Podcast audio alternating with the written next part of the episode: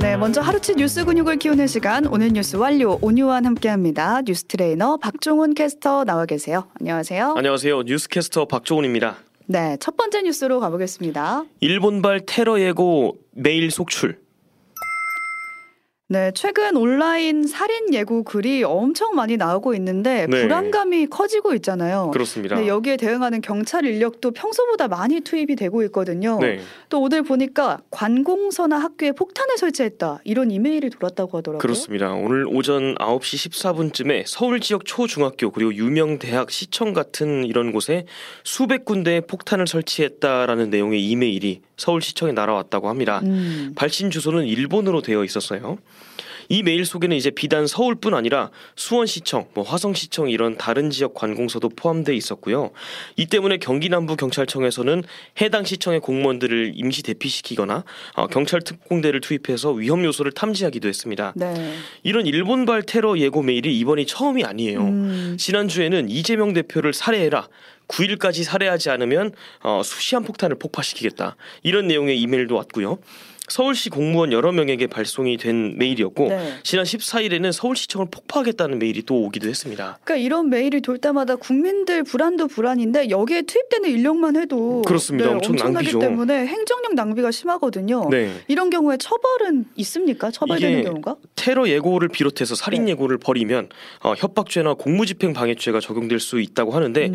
그동안 비슷한 사례에서 대부분 범칙금에 그쳤다고 합니다. 범칙금. 네, 그 협박죄를 적용할 경우에는 어, 현재 대법원 양형 기준에 따르면 최대 징역 일 년 육 개월 정도가 나올 수 있는데 처벌이 너무 약한 거 아니냐라는 음. 비판이 나오고 있습니다. 네, 그래서 얼마 전에 법무부에서 이런 살인 예고글 같은 거 올리면 네. 공중 협박 행위에 대한 처벌 규정을 만들어서 네. 처벌하겠다, 이런 상태고 이런 걸 밝힌 상태고 관련 법안도 발의가 됐다고 하니까요. 좀 논의를 지켜봐야겠습니다. 네. 다음 소식 가볼게요. 까도 까도 나오는 엘에이치. 철근이 누락돼서 이른바 순살아파트 논란을 부른 곳이 엘에이치잖아요. 그렇습니다. 나라에서 공급하는 주택이 어떻게 이럴 수가 있냐, 이런 그렇습니다. 비판이 참 컸는데 오늘 경찰이 엘에이치 본사 압수수색했습니다. 그렇습니다. 엘에이치 측에서 철근 누락 건설업체랑 업체 직원들 수사 의뢰를 했고 그에 따른 압수수색으로 알려졌습니다. 엘에이치 진주 본사 그리고 광주 전남 지역 주택본부가 조사가 됐고요. 음. 이런 가운데 엘에이치가 아파트를 관리할 때 법정 기준에 못 미치는 감리 인원을 투입한 게 밝혀졌습니다. 그 감리라는 게 시공할 때 설계대로 잘 되고 있는지 확인하고 네. 그걸 감독하는 역할인데 그렇습니다. 지금 말씀하신 대로라면 투입된 감리 인원 자체가 부족했다는 거잖아요. 네. 그러면 철근 누락된 것도 확인을 못할 수밖에 없었겠어요. 또 그렇습니다. 어, 관련법상 공사 규모에 따라서 투입돼야 되는 이제 감리 인원이 정해져 있는데 음. 기준 인원보다도 훨씬 적은 감독 인원을 투입한 사례가 많았다고 합니다. 네. 민주당 장철민 의원이 엘에이치로부터 자료를 받아서 조사를 했는데 시흥에 있는 공사 현장 같은 경우에는 십팔 점 구 명을 투입을 해야 하는데 실제 배치된 감독자가 사 점 이오 명이었다고 어... 합니다. 어, 사분의 일도 안 되는 인력 배치를 한 거고요. 남양주에서는 이십이 명을 배치해야 하는데 절반이 조금 넘는 십이 점 구 명을 배치했다고 합니다. 음... 엘에이치가 자체적으로 감리한 현장들이 이런 곳들 포함해서 총 어, 백사 곳이었는데 필요한 감리 인원이 총 구백이십 명이었거든요. 네. 그런데 정작 현장에 투입됐던 인원은 오백육십육 명에 불과했다고 합니다. 그러니까 대충 계산해봐도 의무적으로 써야 되는 인력 대비해서 한 절반 조금 넘게 넣은 거 아닌가요? 그렇습니다. 육십 퍼센트 정도 되는 음. 인력을 투입한 거고요.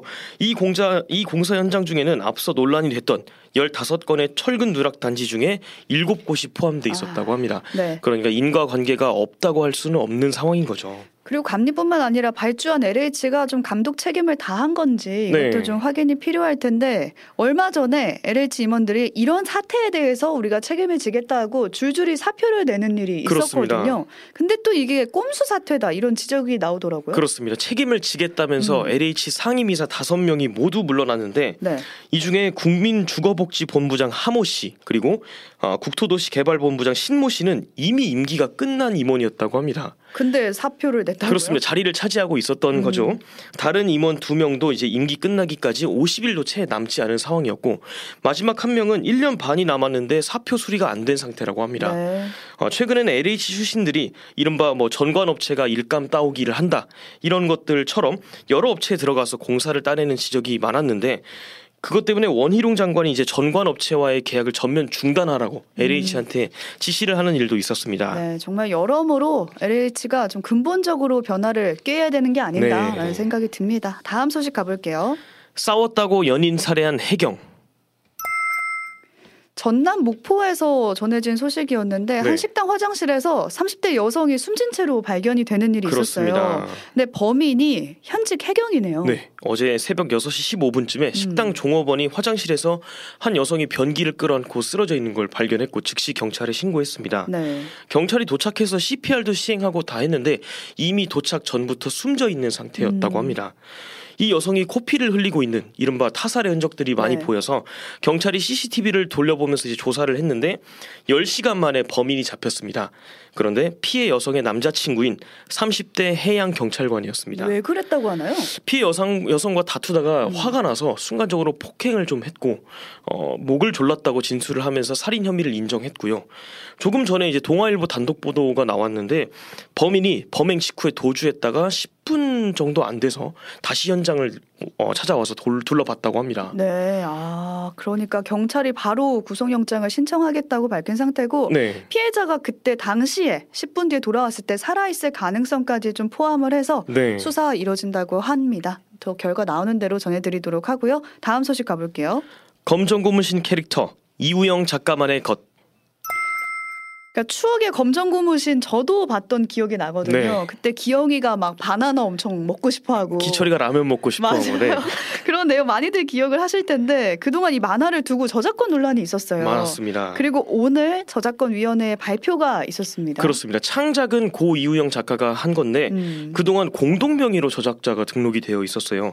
이 작가의 동생 이우진 작가 그리고 스토리 담당 이영일 작가 그리고 캐, 캐릭터 회사 대표 장진혁 이렇게 네 명이 공동 저작 였거든요. 네. 이렇게 저작권이 나눠졌던 게 이천팔 년으로 거슬러 올라갑니다. 그때 당시 이우영 작가가 새 연재처를 찾고 있었는데 음. 어려움이 좀 많았대요. 그래서 어, 대부분의 권리를 대행사에 넘기는 어, 사실상 불공정 계약을 이제 맺으면서 어, 계약을 체결할 수밖에 없었다고 음. 했는데 이 작가가 이제 수익 배분도 제대로 못 받았고 캐릭터를 활용한 뭐 사업 과정조차도 통지를 제대로 못 받는 경우가 많았다고 합니다. 그러니까 대행사가 돈을 끌어모을 동안 원작자는 생활고에 시달렸다고 네. 하고요. 구 년 동안 받은 돈이 뭐 이천만 원대 아, 수준이라고 네. 하더라고요. 네. 그러니까 어떻게 이럴 수가 있냐라는 여론이 일었었죠. 그렇습니다. 게다가 이우영 작가가 그 검정고무신에 나온 캐릭터들을 작가의 다른 작품에 등장시켰다는 이유로 지난 이천십구 년에는 저작권 침해 명목으로 고소까지 당했습니다. 아, 본인이 원작자인데? 원작자인데도 이제 재판을까지 간 거죠. 네. 결국 이우영 작가는 일 심 결론이 나오기 전이었던 지난 삼월 극단적 선택으로 생을 달리했습니다. 그러니까 생전에 이 작가는 이 소송을 두고 아, 손발이 다 잘린 느낌 입니다. 이렇게 네. 회고를 하기도 했거든요. 그러니까 자기가 만든 캐릭터를 남의 허락 없이는 못 그리는 그렇습니다. 그런 고통이 얼마나 심했을까라는 생각이 들더라고요. 그렇습니다. 이후에 유족들이 저작권 등록 말소 신청을 했고 음. 이게 한국저작권위원회를 통해서 받아들여진 겁니다. 위원회에 따르면 오늘 이 작가 이외의 캐릭터 저작권 등록은 모두 말소되는 걸로 최종 확정이 됐고요. 네. 기영이랑 기철이가 이우영 작가의 품에 돌아왔습니다. 음. 온전히 이우영 작가만의 저작물이라는 것을 공식적으로 인정받은 거죠. 네, 창작자의 권리가 이런 부당한 계약 때문에 지켜지지 못하는 일 다시는 발생하지 않았으면 좋겠습니다. 여기까지 박종훈 캐스터와 오늘 하루치 뉴스 근육 키워봤습니다. 고맙습니다. 고맙습니다. 오늘 뉴스 완료.